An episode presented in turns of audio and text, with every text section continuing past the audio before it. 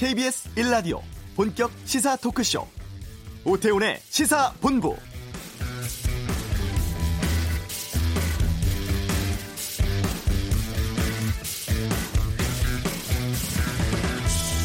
긴급 재난지원금 지급 대상과 규모를 두고 생각이 달랐던 정부와 여당이 모든 국민에게 4인 가족 기준 100만 원을 지급하되 고소득자들에게는 기부를 통해서 자발적인 반납 유도하는 절충안의 합의를 냈습니다.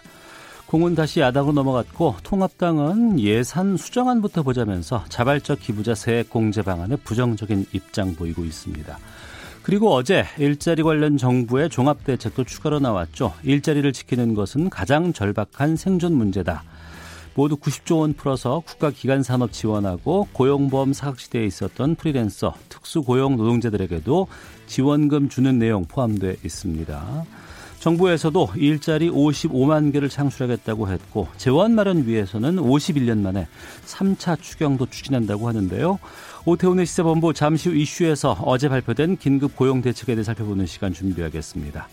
김정은 위원장 건강 이상설 이후의 북한 상황은 이번 주 한반도는 코너에서 알아보고요. 2부 각설하고 재난지원금 전 국민 지급 내용 또 총선 후에 각 정당 상황에 대해서 다양한 의견 듣겠습니다. 사법농단 판사 재판수당 지급 논란, 아동 성착취 영상으로 수감 중인 범죄인의 미국 송환 소식은 시사법정에 살펴보겠습니다. KBS 라디오 오태훈의 시사본부 지금 시작합니다.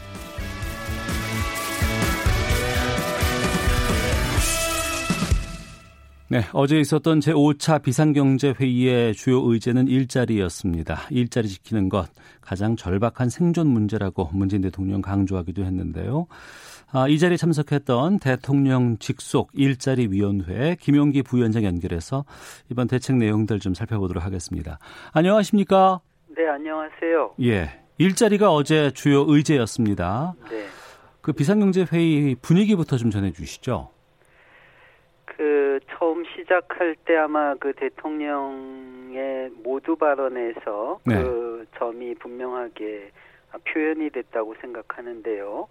일자리가 있어야 국민의 삶이 있고 경제가 있습니다. 일자리를 지키는 것이 국난 극복의 핵심 과제이며 가장 절박한 생존 문제입니다. 이렇게 말씀을 하셨거든요. 네. 그리고 실제 그 내용이 어, 사실은 바로 그 전날 밤까지 이제 준비를 해서 마련되어 있었기 때문에 네. 그 구체적인 내용은 사실 아, 대부분의 상당수의 참석자들이 알지 못하는 상태에서 물론 아, 대체적인 개요나 음. 그 어떤 부분적인 내용은 알고 있었지만 그렇게 돼서 아, 공개가 되고 이제 그 자리에서 토론이 되었는데요. 네. 대체적인 분위기는 그 규모가 대단히 아, 크고 음. 그다음에 굉장히 구체적인 대상에 대한 네. 그 수혜 대상에 대한 어떤 정확한 어떤 그 적시를 통해서 그 그리고 또한 아, 단기적인 목표와 아, 중장기적인 목표를 또 구분해서 설명을 하는 음. 그러한 내용으로 어, 상당히 그래서 그 무겁지만 아주 본격적인 그러한 대책이 나온 것이 아닌가 이렇게 저는 생각을 했습니다. 네. 회의 석상에서 가장 중요하게 논의된 부분이 뭐였어요? 어, 뭐 모든 것이 중요했는데요. 네. 그 아시다시피 어제 대책에서는 이미 기존에 나왔던 우리 사회에서 지금 가장 어려움을 겪고 있는 게 개인 사업 서비스 자영업자들 아니겠습니까? 네. 우선은 그분들에 대해서 기존에 이미 100조 원 정도의 그 금융 조치가 나왔는데 여기에 추가적으로 이제 35조 원을 추가하는 내용이 큰 덩어리로 하나가 있고요. 예. 아, 또 다른 것은 어제 이제 전혀 새롭게 이제 나온 것이죠. 즉 일곱 개 부분 아, 그 항공, 해운을 포함해서 자동차, 아, 기계, 전력 등 통신까지 포함해서 일곱 개 기관 산업에 대해서 기간 산업 안정 기금을 조성을 하여 음. 유동성뿐만이 아니라 근본적으로 어, 보다 구조적으로 흔들리는 부분들을 보완할 수 있는 자본 확충까지 지원하는 네. 그러한 이제 내용이 나왔고요. 이미 그 동안에 사실 일자리 지키기라는 부분에 대해서는 대통령께서 강조를 하셨고 예. 특히 사각지대에 대한 이제 사실 문제 제기가 많이 있지 않았습니까? 네. 이번에는 이제까지의 고용에 대한 것은 아, 고용보험에 근거해서 기존의 고용보험에 가입돼 있던 기존 일자리를 가졌던 분들에 대해서 그분들이 휴업을 하거나 실업을 할 경우에 아, 그것에 대한 대응책이었다면 음. 어제 같은 경우는 아, 바로 그 특 고 혹은 프리랜서라고 표현하는 네. 기존의 근로자처럼 일은 하고 있지만 아, 근로자가 아니기 때문에 고용보험에는 가입되어 있지 않는 네네. 이러한 분들에 대해서 93만 명 등 이러한 부분들에 대해서 이제 아, 대규모적인 지원이 있는 내용 플러스해서 아, 결국은 아, 그럼에도 불구하고 아, 휴업이나 아, 폐업을 통해서 일자리가 줄어들 것이기 때문에 네. 아, 공공 일자리를 6개월 한시적으로 55만 개를 창출하는 것 그리고 마지막으로 이러한 것만으로는 결국 해결이 될 수가 없기 때문에 예. 포스트 코로나 이후를 대비해서 음. 대규모적인 프로젝트인데 그것은 단지 일자리만을 노리는 것이 아니라 이후의 혁신 성장, 생산성의 향상과 국가 경쟁력의 강화를 위한 대규모적인 프로젝트를 준비하라는 네. 이러한 내용. 여기에는 아직 금액이나 그 규모는 공개가 되지는 않았던 것이죠. 이런 음. 크게 그네 가지 사항이 저는 모두 그 중요했다고 생각합니다. 네. 그러면 대통령 직속 일자리 위원회에서 파악하는 상황으로 지금 일자리 상황이 어느 정도로 악화되어 있는 거예요? 네, 사실 그 지난 바로 지난주죠. 지난주 금요일 날 그 4월 고용 동향이 나왔습니다. 네. 아 이걸 간단하게 말씀드리면 결국은 아, 약 130만 개에서 200만 개 정도의 일자리가 음. 영향을 받은 것으로 보입니다. 근데 예. 문제는 지금 사실 우리는 잘 아시다시피 다른 나라에 비해서 훨씬 방역이 성공적으로 진행이 된 거거든요. 예. 그렇기 때문에 다른 나라에 비해서 사회적 거리두기는 지켰지만 소위 자가격리라든가 아예 음. 생산 활동을 닫아버린다든가 이러한 내용들은 거의 없었습니다. 예. 그럼에도 불구하고 130만 개에서 200만 개 정도의 일자리가 영향을 받은 것으로 보여져요. 음. 그것은 즉 어떤 그 임시 일용직에서 약 30만 명 정도의 일자리가 줄어들었고 그다음에 일시 휴직자가 100만 명 이상 지난달 대비해도 즉 2월 고용 동향 아 3월 고용 동향 대비해도 4월에 99만 명이 증가를 했거든요. 예. 그래서 작게 봐도 130명, 크게 보면 200만 명 정도라면 우리 전체 취업자가 2,700만 명입니다. 네. 전체적으로 7 내지 8%가 이미 영향을 받았고 음. 향후에 이제 우리 뭐 여러 가지 산업 구조가 아, 무역에 상당히 의존하고 있고 대외 의존적인 경제이지 않습니까? 예. 그리고 내수 부분에 있어서 관광이나 음식 숙박업 또한 사실상 내수지만 아, 중국인으로부터의 관광객이나 이러한 것에 많이 의존을 받고 있습니다. 네. 향후에도 이 상황이 오히려 심화되면 심화됐지 이것이 완화될 가능성은 안 보이거든요. 적어도 음. 2분기 동안. 아, 그렇다면 굉장히 심각한 상황이죠. 우리로서는 아, 이러한 상황에서 아주 심각하고 단기, 중기, 장기적인 대책이 필요하다 이렇게 생각을 하는 겁니다. 예. 어제 발표된 내용들을 살펴보면은 이제 기간 산업 안정자금 조정하고 또 긴급 고용 안정 대책에서 어, 뭐 프리랜서라든가 특수고용 노동자들을 위한 지원 정책들도 포함되어 있습니다. 네, 네.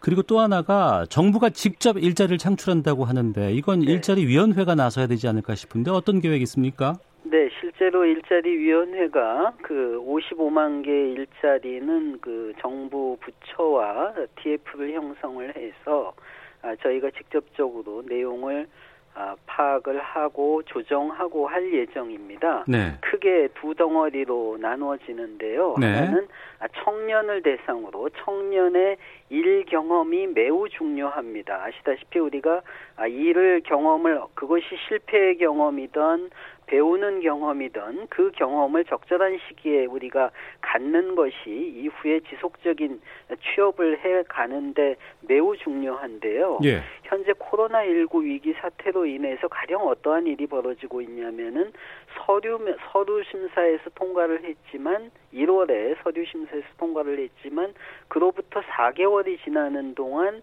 아직까지 면접이 진행되지 않고 있는 아. 그래서 사실상 신규 취업이 취업이 멈춰 있는 이러한 심각한 상황입니다. 예. 지금 이 상황을 이제 공공기관부터라도 개선을 하기 위해서 정부가 노력을 하고 음. 뭐 이것은 아, 그 회사들의 문제일 뿐만이 아니라 예를 들어서 뭐 토익 시험이 아, 계속적으로 미뤄지고 있다거나 예, 여러 예. 가지가 이제 연관이 되면서 되는데 그렇기 때문에 한 덩어리는 아, 청년을 중심으로 해서 청년의 일경험과 아, 우리 청년들이 잘할 수 있는 디지털 부분에 아, 이러한 부분을 중심으로 해서 아, 일자리 사업을 추진하는 덩어리가 하나가 있고요. 이게 25만 개가 아, 있고요. 예. 나머지 30만 개는 아, 기존의 그 어떤 그 재정 사업 일자리보다는 아, 훨씬 좀 강화된 형태로 재정 사업 일자리는 사실 27만 원 수준으로 아, 사실상 덜 중요한 일, 하지만 뭐 사회적으로는 유익한 네. 청소라든가 아, 이러한 일들을 하지 않았습니까? 근데 음. 이거 같은 경우는 취약계층만을 대상으로 해서 30만 개 정도를 통해서 주로 야외에서 일을 하는 네. 하지만 그것의 수준은 주당 30시간 이상의 아, 아, 주, 아, 그것의 그, 그 조건은 아, 사회보험에 가입이 되고 최저임금 이상의 어. 아, 내용을 받을 수 있는 이러한 내용으로 현재 55만 개가 추진이 되는 거고요. 알겠습니다. 이 55만 개는 바로 추진을 해서 예. 5월까지 음. 이 55만 개를 반, 반드시 그 만들어낼 수 있도록 하는 단기적인 대책이 되겠습니다. 초단기적인 예. 대책이고 향후 6개월 동안 유지가 되는 대책입니다. 마지막 질문은 이걸로 가야 될 것 같은데 그러면 이 문제는 재 원인데요. 네. 이 재원 뭐 대통령은 국회에 신속한 추경을 촉구했다고 하고 어떤 방식으로 이루어져야 한다고 보십니까?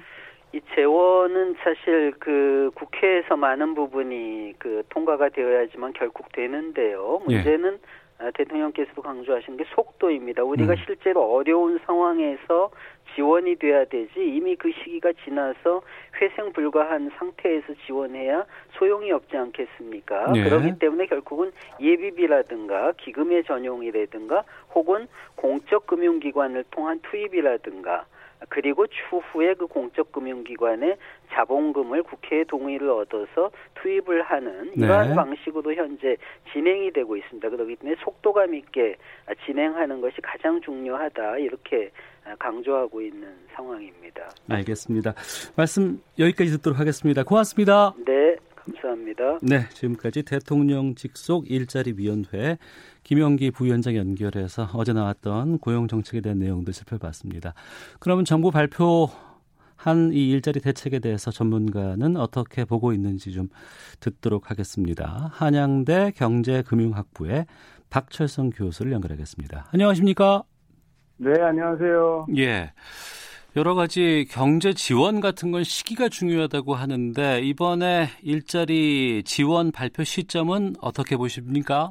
네, 뭐 지금까지 내어놓은 대책보다 더 강도 높은 대책이 필요하다고 생각되는 시점에 딱 맞춰서 지원책이 나왔다고 생각을 합니다. 네. 박 교수께서 보시기에 지금 코로나 19 상황에서 지금 이 일자리 어느 정도로 심각하다고 보세요?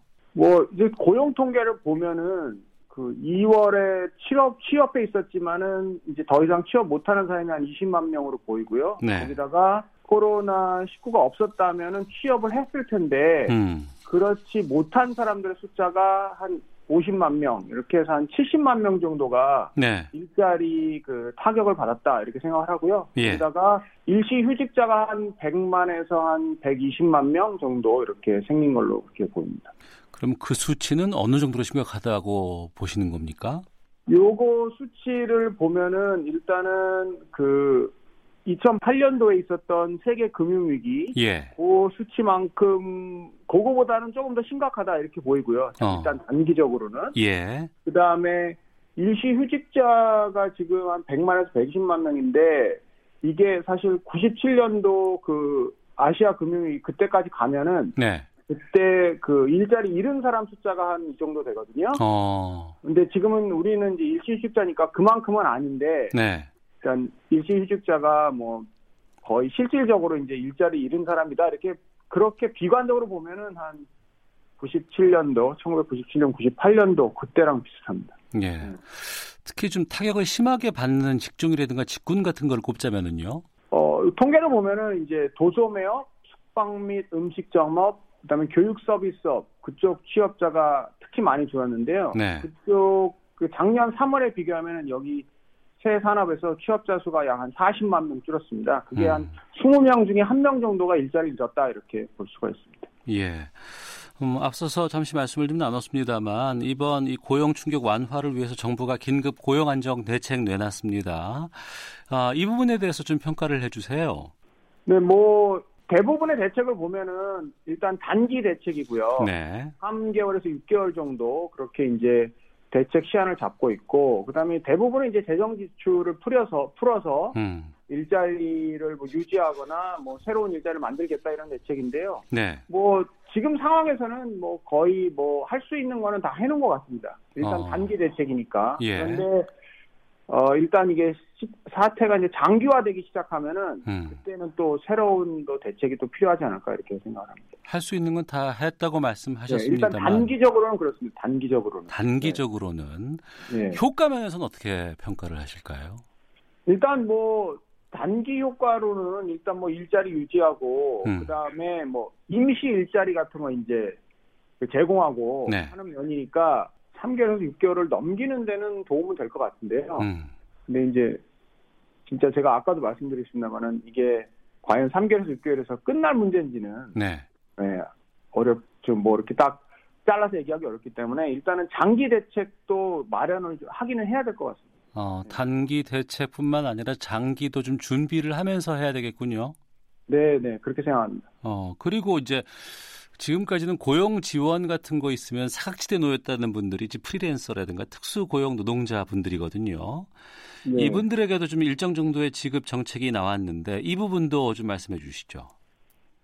이제 그렇게 그 정책이 나온 이유는 그 프리랜서나 이제 특수 형태 특고 혹은 뭐 특수 형태 근로 종사자라고 불리는 사람들이 이제 고용보험 가입자가 별로 없거든요. 예, 예. 그러니까 이제 특히 그런 분들이 취약하다 해서 대책이 나왔, 나왔고요. 예. 그래서 일시적으로 이제 지원금을 주겠다 이렇게 대책이 나왔는데 정부 대책을 보면은 음. 다 주는 거는 아니고 예. 소득이나 매출이 이제 급격히 감소한 사람들한테만 이제 지원금을 주겠다고 했거든요. 네, 네. 근데 이제 요 그런 과정에서 이제 소득 매출 감소를 어떻게 확인하느냐 어. 그런 문제가 있고요. 예. 그다음에 또 한 가지 이제 우려가 되는 부분은 어렵지만 열심히 해가지고 이제 소득 매출 감소를 별로 없는 사람도 있을 수 있잖아요. 그렇겠네요. 그런 분들한테는 지금 불공평하게 느껴질 어. 수도 있겠다 이런 생각이 듭니다.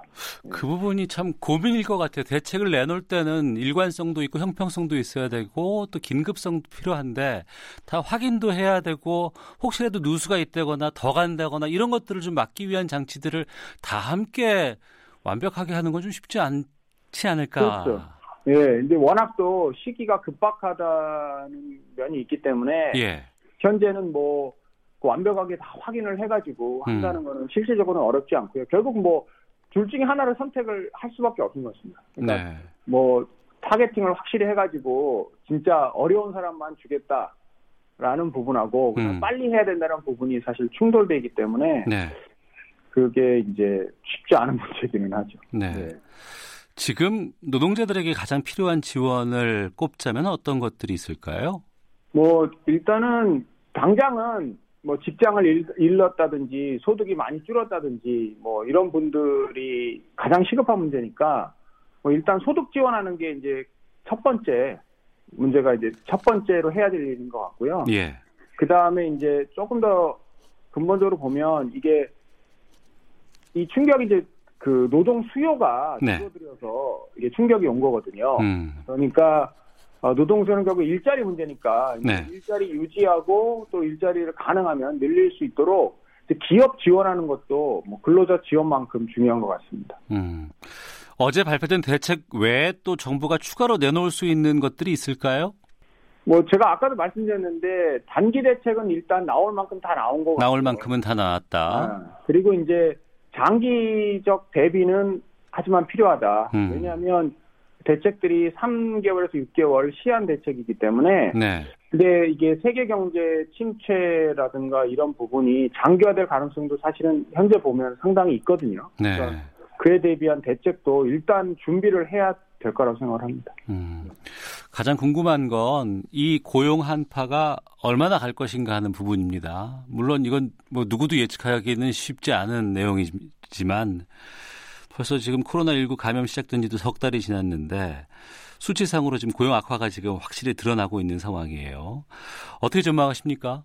일단 4월 달만 보면 네. 뭐 3월보다 그렇게 나쁠 것 같지는 않습니다. 음. 왜냐하면 일단 우리나라에서 보면 코로나19가 3월 달에 집중적으로 이제 되게 나쁘게 나타났고요. 예. 그래서 그런 영향은 이미 3월에 많이 반영이 됐고, 음. 그래서 이제 4월은 우리나라에서는 코로나19 사태가 상당히 안정됐기 때문에 네.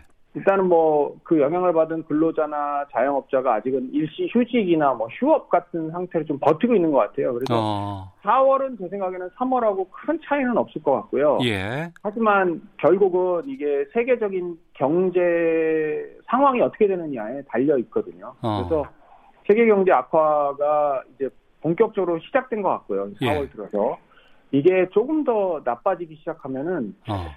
5월이나 6월에는 더 나빠질 수 있겠다라는 생각은 들긴 합니다. 결국은 코로나19 사태가 우리나라뿐만 아니라 세계적으로 얼마나 빨리 해결되느냐 음. 거기에 달려 있다라고 생각을 합니다. 우리만 잘한다고 해도 해외 상황이 워낙에 심각하기 때문에 거기에 또 변수가 있겠군요. 네, 그렇습니다. 음, 알겠습니다. 오늘 말씀 여기까지 듣겠습니다. 고맙습니다. 네, 고맙습니다. 한양대학교 경제금융학부 박철성 교수 연결해서 말씀 들었고요. 청취자 최승규님께서 무상으로 지원금 지급하기보다는 이번 기회에 환경 문제와 같은 꼭 필요한 기간 산업을 추진해서 일자리를 만들고 재정 사용하면 좋을 것 같습니다라는 의견도 보내주셨습니다. 교통 상황 듣고 헤드라인 뉴스 살펴보고 오겠습니다. 교통정보센터 김한나 리포터입니다. 네, 서울 시내 사고와 작업 영향을 받는 곳들인데요. 먼저 강변북로는 구리 방면으로 마포대교 부근 3, 4차로에서 승용차에 불이 난 사고 마무리 정리 작업을 하고 있고요. 양화대교부터 정체입니다. 천호대로는 천호 지하차도를 폐쇄하고 지상화하는 작업을 하고 있습니다. 지금은 특히 천호대교 남단에서 천호 사거리 쪽으로 가는 차들이 많이 밀리고 있고요. 이어서 개봉로 상황인데요. 어젯밤부터 시작된 개봉 고가차도 성능 개선 공사로 왕복 4차로가 왕복 2차로로 축소돼 운영되고 있습니다. 많이 혼잡하니까요. 주의 운전하셔야겠습니다. 고속도로는 작업을 하는 곳들이 많은데요. 청주 영덕고속도로 영덕 방면으로 문희 부근과 내서 2터널 부근에서 작업을 하고 있어서 각각 2km씩 정체고요. 중부 내륙고속도로 양평 쪽은 작업을 하는 장현터널 부근 1km, 반대 창원 쪽은 상주 부근 1km 정체인데요. 역시 작업 때문입니다. KBS 교통정보센터였습니다. 헤드라인 뉴스입니다. 국내 코로나19 확진자가 어제 하루 8명 늘어 누적 확진자 수는 총 1,702명으로 집계됐습니다. 엿새째 신규 확진자 수는 10명 안팎을 유지하고 있습니다. 오거돈 부산시장이 오늘 전격 사퇴했습니다. 오 시장은 오늘 오전 부산시청에서 기자회견을 열어 여성과 불필요한 신체 접촉을 한 사실을 인정하며 시장직에서 사퇴한다고 밝혔습니다. 정세균 국무총리는 오늘 텔레그램 엠번방 사건 등 디지털 성범죄와 관련해 청소년과 아동을 이용한 성범죄물은 제작 판매는 물론 구매하거나 소지하는 행위까지의 처벌을 대폭 강화하겠다고 밝혔습니다. 북한이 코로나19 확진자가 한 명도 없다는 주장을 이어가는 가운데 세계보건기구에 주민 212명을 격리 중이라고 보고했습니다. 지금까지 라디오 정보센터 조진주였습니다.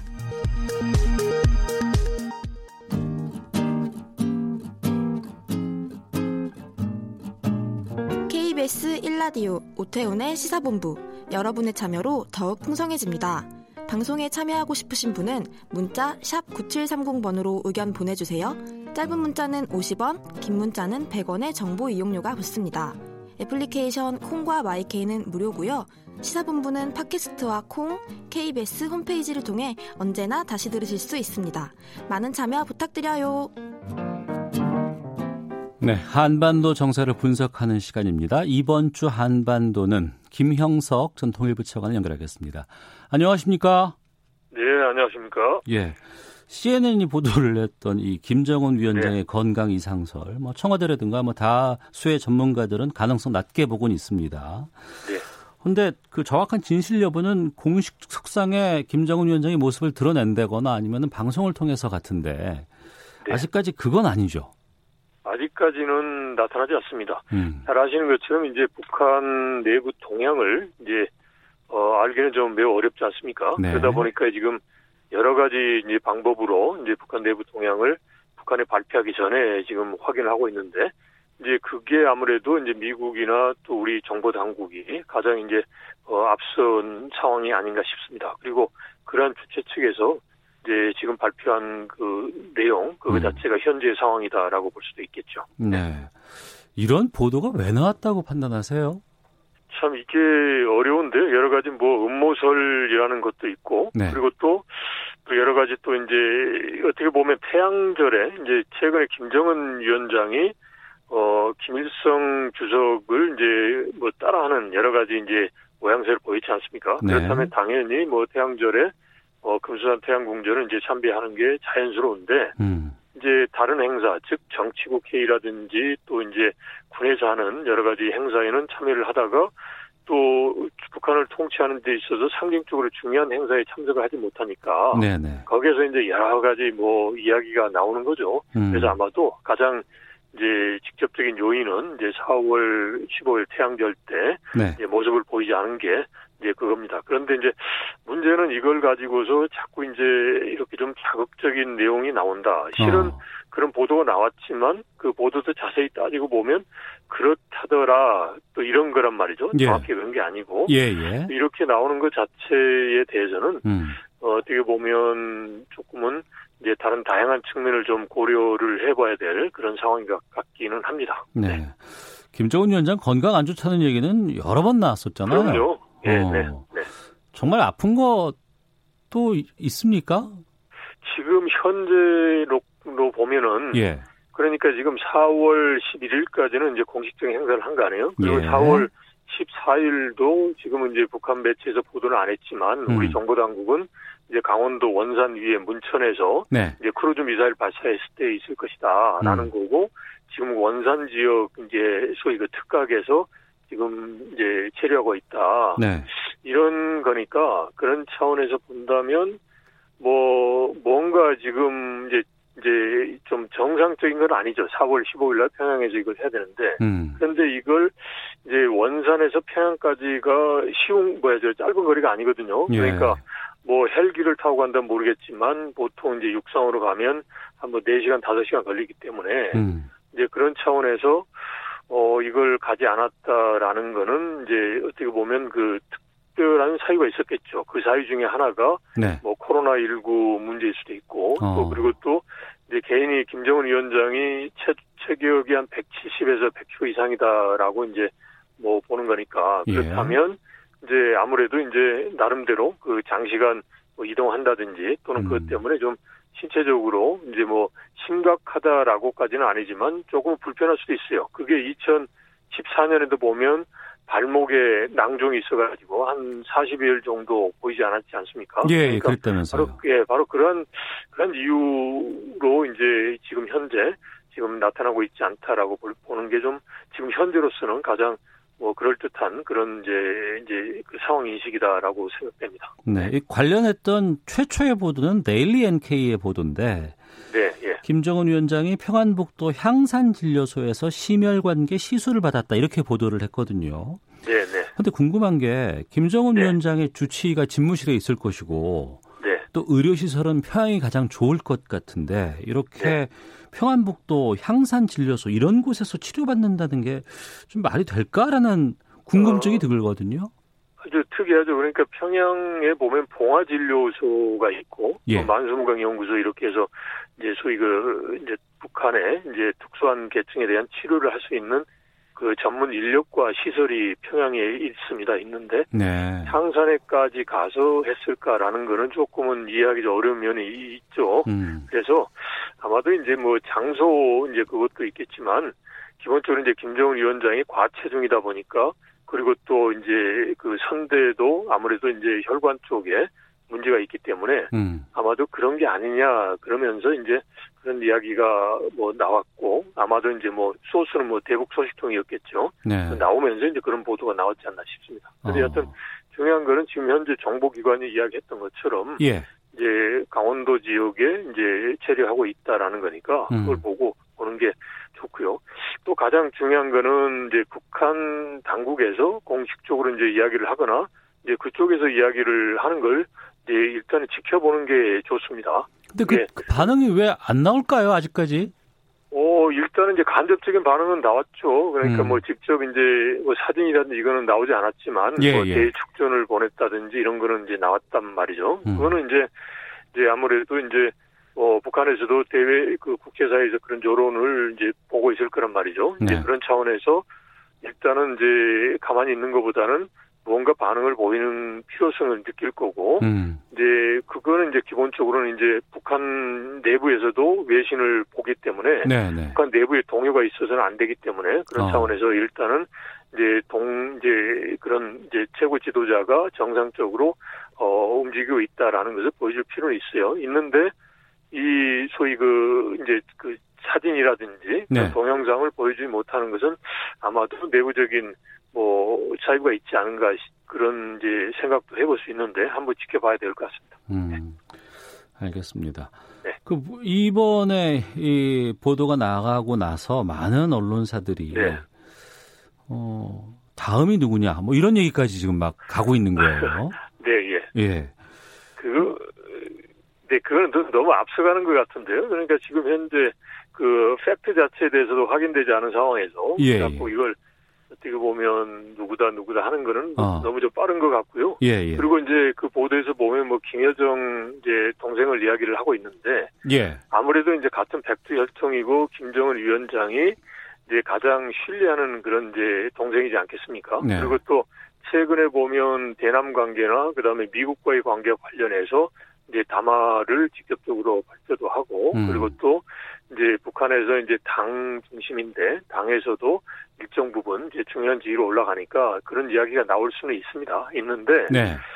지금 이제 그거를 이제 그 할 때는 좀 북한의 권력 구조가 어떤 구조인가라는 네. 부분에 대한 보다 심도 있는 좀 분석도 필요하고요. 어. 그리고 또 중요한 것은 또 권력의 향방이라는 것은 네. 그때 그 상황에 따라서 달라질 수 있거든요. 음. 그러니까 무슨 뭐 저 계산하는 식으로 해서 이렇게 됐으니까 이 사람이 된다 이런 건 아니고 어. 그런 상황이 벌어지면 거기에 따라서 여러 가지 변수가 이제 작용을 해서 이제 벌어지는 거기 때문에 뭐 지금 단계에서 뭐 특정 인물을 내세워서 이럴 것이다라고 하는 것은 아직은 이른 것 같고 상황적으로도 조금은 이제 뭐 많은 부분을 고려해야 될 그런 것 같습니다. 방금 말씀 주셨던 뭐 시간이 많이 없어 짧게 좀 여쭤보겠습니다. 그 북한의 권력 구조는 어떻게 완성이 되는 뭐 거예요? 대부분은 이제 백두혈통이라고 해서 이제 김정은의 그 1인 지대 체제라고 하지만 예. 일부에서 보면 그거는 이제 김일성, 김정일 위원장 때 가능했던 거고 어. 김정은 때는 이제 소위 과거의 빨치산 세대들 간에 이제 집단 지도 체제 아니냐 뭐 어. 이런 이제 분석도 있습니다. 그래서 예. 이제 그런 부분도 좀 봐서 음. 봐가면서 이제 북한의 변화도 이제 살펴보는 게 중요할 것 같습니다. 알겠습니다. 말씀 여기서 마치도록 하겠습니다. 고맙습니다. 네, 고맙습니다. 이번 네. 주 한반도는 김형석 전 통일부 차관과 함께 했습니다. 잠시 후 2부 각설하고 아, 다양한 정치 이슈들 좀 짚어보고요. 또 오전에 오거돈 부산시장 사퇴했었죠. 여기에서 내용도 좀 살펴보도록 하겠습니다. 시사법정도 함께 합니다. 2부에서 뵙겠습니다.